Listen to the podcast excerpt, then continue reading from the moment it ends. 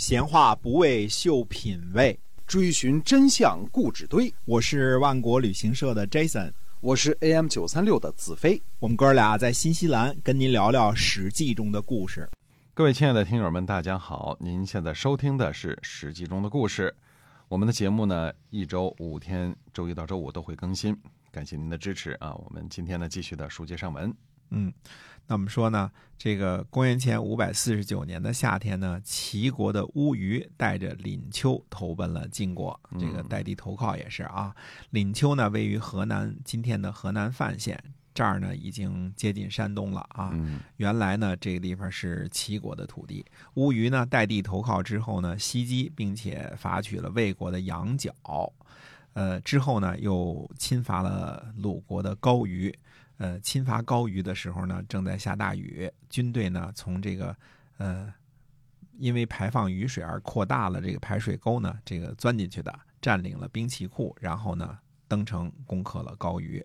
后来呢，又去侵伐魏国的城邑。以上这几个地方啊，都是在这个今天的河南范县和山东运城和这个鄄城附近啊。呃，这个时候呢，已经是公元前五百四十八年，这个范宣子世盖去世的时候了。诸侯呢，都拿吴虞呢没有什么办法。嗯，到了公元前五百四十七年呢，赵武当政。赵武呢对晋平公说：“说晋国呢是盟主，诸侯之间呢侵伐别人的土地呢，都让他们归还。现在乌鱼啊就是这种侵伐别人土地的人。如果我们贪图土地呢，就无法做盟主了。请求归还这些土地。”晋平公问呢说：“派谁去好呢？办这事儿呢？”赵武说呢：“呃，徐良代呢不需要动用军队就能把这事儿办成。”晋平公呢就派这个徐良代前往。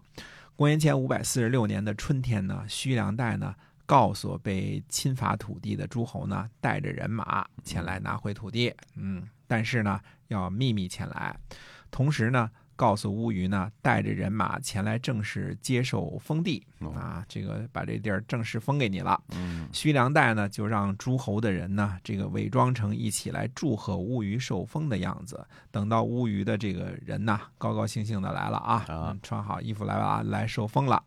嗯，诸侯一拥而上，就把乌虞的人呢就都给捆了。嗯，呃，晋国呢就把侵伐的土地呢都归还给了诸侯。呃，诸侯呢这个时候都和晋国很和睦，对吧？晋国大哥这事儿办得不错啊。对，哎，领丘呢，呃，或者叫山东的聊城呢，应该就是在这个时候呢归还给了齐国。呃。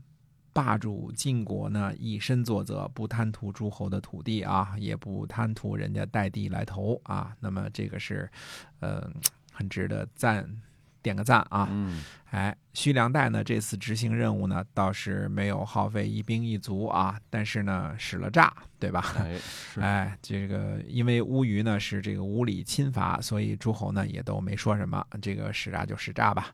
呃，不过这也是这个。为了目的不择手段的一个不好的开始啊，呃，魏国的宁喜呢把持朝政，那因为这次这个，呃，拥立国君有功嘛，对吧？呃，这个这个魏献公呢很担心，大臣呢这个公孙免于就请求呢，呃，杀了宁喜。魏献公说呢，说要不是宁喜啊，我是不能恢复恢复到我这个国君的位子的。我曾经跟他讲过呢，正由宁喜祭祀的寡人，我跟他说过这话啊。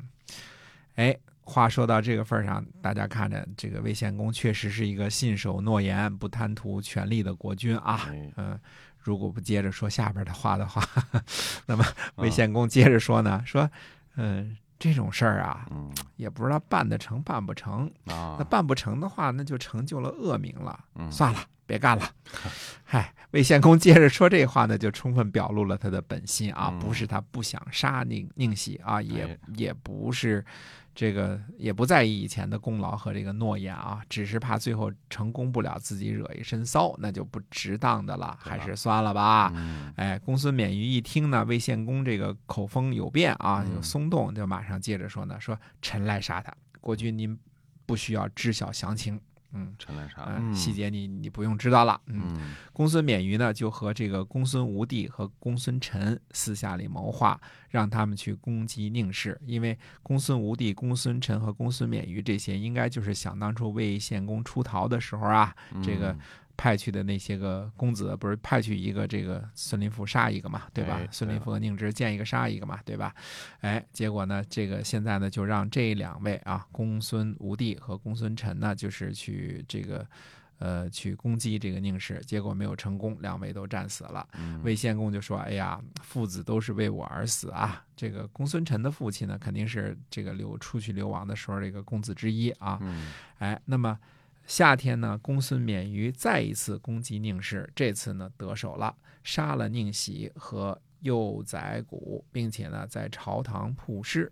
石恶呢，呃，这个时候呢接受了命令去参加盟会。那么石恶呢给这个宁喜呢穿上了寿衣，嗯枕着宁喜的大腿而哭啊。他把这个宁喜的尸体安葬了之后呢，呃，想逃走，但是又恐怕呢免除不了罪责，于是他就说呢，他说我已经接受了出使的命令了，嗯，于是呢就出发去这个参加盟会去了。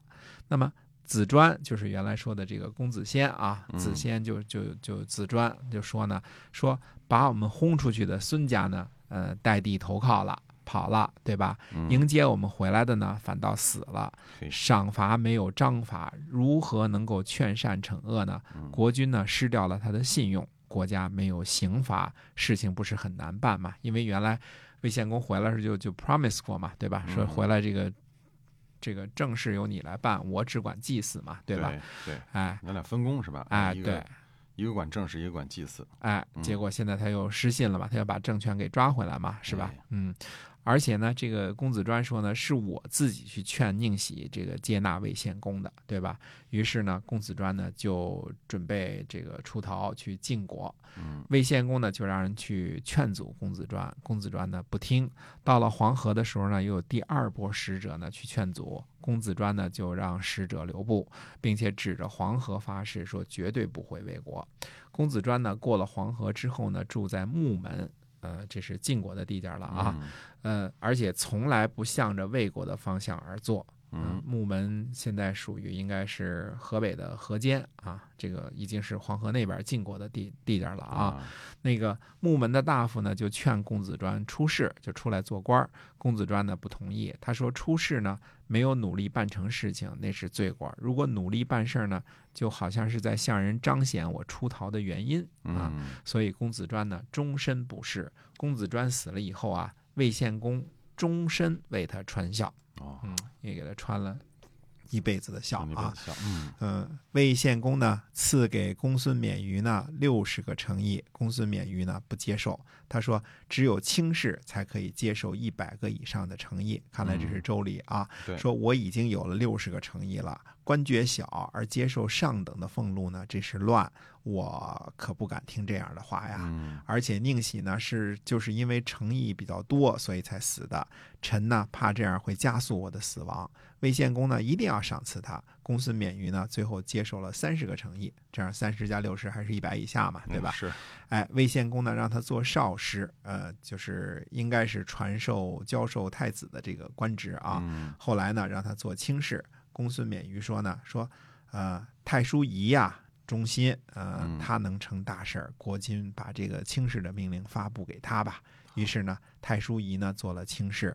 公元前五百四十六年呢，最大的一件事儿呢，呃，并不是魏国的事儿啊，也不是这个楚国的事儿，嗯也不是郑国的事儿，那是，呃，而是宋国的一件事儿，哦呃，是宋国相须办的一件事儿，非常非常大的一件事儿。嗯那么，到底相须办了一件什么事儿呢？那么下回跟大家接着说。好，我们今天呢《史记》中的故事呢，先跟您讲到这儿啊。那么我们在后面的节目中呢，会有更多精彩的内容，希望您能够持续的关注，也希望您把我们的节目可以分享出去，让更多的人听到。好，我们下次节目再会。再会。